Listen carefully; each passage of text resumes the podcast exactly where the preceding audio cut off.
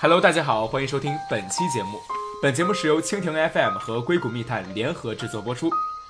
本期节目我们来聊一聊，说起人工智能，你首先想到啥？无人车、机器人。说起人工智能，你首先想到啥？无人车、机器人。咱们就不能艺术点吗？比如 YouTube 上的网红歌手 Tara Thousand，二零一七年一张专辑中主打曲目名字叫做 Big Fear。这首歌小探觉得蛮好听的，至少属于开车时循环播放级别的。即便是放在好莱坞电影里的配乐，也毫不违和。整首歌的水平满分一百分的话，打个八十分没有问题吧？不过咱们不是音乐推送号，之所以要提到这首歌，是因为它的来源很奇特。Break Fear 是由人工智能谱曲。事实上 t e r r n 新出的一整张专辑，其作曲都是由人工智能手笔。甚至专辑的名字就叫 I am AI，我是人工智能。这是音乐史上首张完全由 AI 谱曲和制作的专辑。我们本以为人工智能能进军文化创意领域，似乎是短期以内难以实现的事情，但现在已经能推出成熟的作品，并且整个创作过程非常简单迅捷。Taryn 专辑的作曲都是由一款 AI 应用 Emperor 完成。如果你想拥有独家定制的原创作品，只需要注册 Emperor，设置几个参数，比如音乐要表达怎么样的心情，长度是几分几秒，用什么乐器伴奏等等。选择完毕，只要等待几秒到几十秒，你的原创音乐就出来了。如果用户不太满意，那么 Emperor 还会提供方便的使用工具，对这段音乐进行一段润色。除了曲调本身能修改，还能测试不同的乐器演奏效果。密探跑去 Emperor 的云端曲库听了好几段音乐，觉得都非常惊艳。无独有偶，另一家名叫 Juki Deck 的伦敦创业公司做的事情几乎和 Emperor 如出一辙。这家公司还在2015年的 TechCrunch 举办的创业公司大赛中斩获头奖，并且提出了更加清晰的商业模式：独立音乐制作人第一个月前五首音乐免费，以后每段乐曲收费七美元。商业机构的收费是十五美元一曲，并且只需要一百五十美元，创作者就可以购得一首音乐的独家所有权，并且 Juki Deck 已经有了谷歌、伦敦自然博物馆等大型合作伙伴。说到了谷歌，之前我们报道过，它利用人工智能生成的原创音乐，引起的极大反应，但那首乐曲，说实话只能算，说实话只算得上平淡无奇。短短两年不到的时间，AI 进军音乐界的脚步就已经走了这么远。那么，作曲家难道很快就要面临失业危机了吗？那也不是。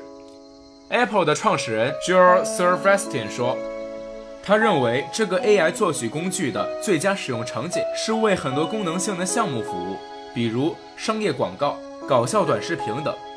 这些不以音乐本身为目的，但又需要音乐的产品。每天产量都能存在个上百万个。如果请音乐人专门制作背景音乐，大家想象得到，花费一定不菲。而 Emperor 能以一种快速廉价的方式去为他提供应景的、不牵涉版权纠纷的背景音乐。如果得到广泛应用，那么现在行业内很多把谱曲、写歌当成一份普通工作或创意能力不够的人，可能就真的要失业了。但是担任过配音制作人的。Serverstein 说：“人工智能从事创意产业的初衷不是为了代替人力，而是为了和人类合作。以流行音乐为例，他们大多数都有特定的模式，比如某些旋律需要重复，需要过渡段落和影子、序曲等。现在，人工智能做好了准备，要接替这部分工作，音乐人将会有更多的时间去创作部分，甚至可以有更大的机会脱颖而出。前提是。”我们真的有创造力。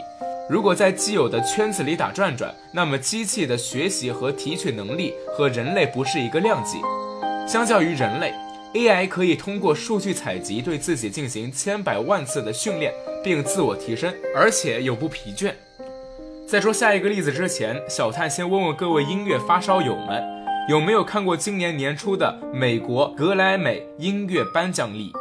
相信看过颁奖典礼的朋友们，一定对人工智能技术在典礼上的应用记忆深刻。IBM 的 Watson 是著名的机器学习平台。今年，Watson 分析了格莱美几十年来的提名歌曲，了解他们传递的情绪，并用不同的颜色来表示这些情绪。白色代表愤怒，蓝色代表悲伤，黄色指的愉快。而这三种情绪也是歌曲中最常见到的。Whatso 贴心的分析结果让第六十届格莱美成为了与观众最贴近的一届。歌迷通过读取 What Song 的情绪和内容分析结果，更加了解了艺术家心灵世界。其实早在2016年，What Tom 已经学会了给电影剪片花了。我们形容一部电影很烂，会说精华都在片花里了，这说明片花的重要性。它的好坏直接影响了人们是否愿意走进电影院。传统电影工作者需要花一个星期到一个月的时间来完成一段两分钟的电影片花。并且认为这个工作和拍电影一样，需要创意和灵感。去年，What's So 却接到一个工作，给一部恐怖电影《Moga》剪片花。巧合的是，这部电影是科幻片，内容讲的是一个外形是少女的机器人，因为学习速度太快，变得过于强大，而脱离了人类的控制的故事。因为学习速度太快，变得过于强大，而脱离了人类的控制的故事。为了训练 What's So 搞定这项任务，IBM 的科学家们给他喂入了一百部恐怖电影的片花。这种片花被细分为各种类型的片段和场景，以帮助 What's So 从视觉、听觉和场景角构等角度去进行分析，从而进化出人类怎么样会感觉到恐惧的认识。学习结束后，人们把九十分钟的电影 Moga 给了 What's So。他很快剪出了六分钟的初版片花，当然，后续还需要专业人士把这个粗剪版的重新组合排列，符合故事的逻辑进展。但是，What's Song 的参与让整个片花出来的时间从七天到三十天，缩短到二十四小时。下面大家一起欣赏一下这个史上第一个由人工智能剪出的电影片花。反正看过的都拍手叫好，并且很多人热切地询问，什么时候机器人开始直接拍电影？看起来人工智能大举入侵文化创意产业指日可待，甚至外网媒体预测，下一个十年我们会听到 AI 制作的歌曲，读着 AI 写的诗歌和小说，然后欣赏 AI 的画展。那么，人类创始者的立足之地是在哪里呢？正如我们前文所说，只要你在足够优秀和足够有创造力的前提下，你的工作才不会继续保留，而且更加重要，并且好消息是。AI 会成为你的助手，帮助你完成各种杂活。未来音乐人肩负着创新的任务，他们需要寻求和发展新的音乐形式和潮流，然后用人工智能围绕着新的主题加以润色完善，诞生出其他小的变化，来更好的挖掘创新点和利益所在，来更好的挖掘创新点的利益所在。电影制作者们也可以通过各种新的表现形式、故事结构等。然后有更多的时间进行实际拍摄尝试。反正 AI 助手可以迅速剪辑出初步的成品来看效果。如果你让人工智能能自己去产生音乐和电影，那么他们只能在自己已有的东西里打转。当然，每次有新的东西被创造出来，AI 大概就只需要几个月或者是几天就能自学成才。但那些引领新潮流、创造新东西的人，会赢得超然的地位，并且拥有定义审美的话语权。而如果文化领域的从业者缺乏创意，只能在现有的框架里打转，那么人工智能的崛起很可能会剥夺他们工作的机会。因为从效率、成本、写作等各个角度来分析，人工智能都拥有着绝对的优势。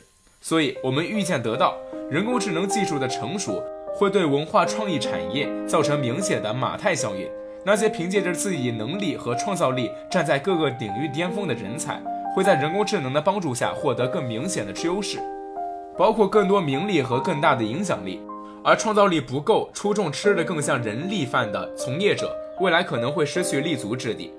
本期节目到这里就全部结束了，更多精彩请关注蜻蜓 FM，我们下期再见。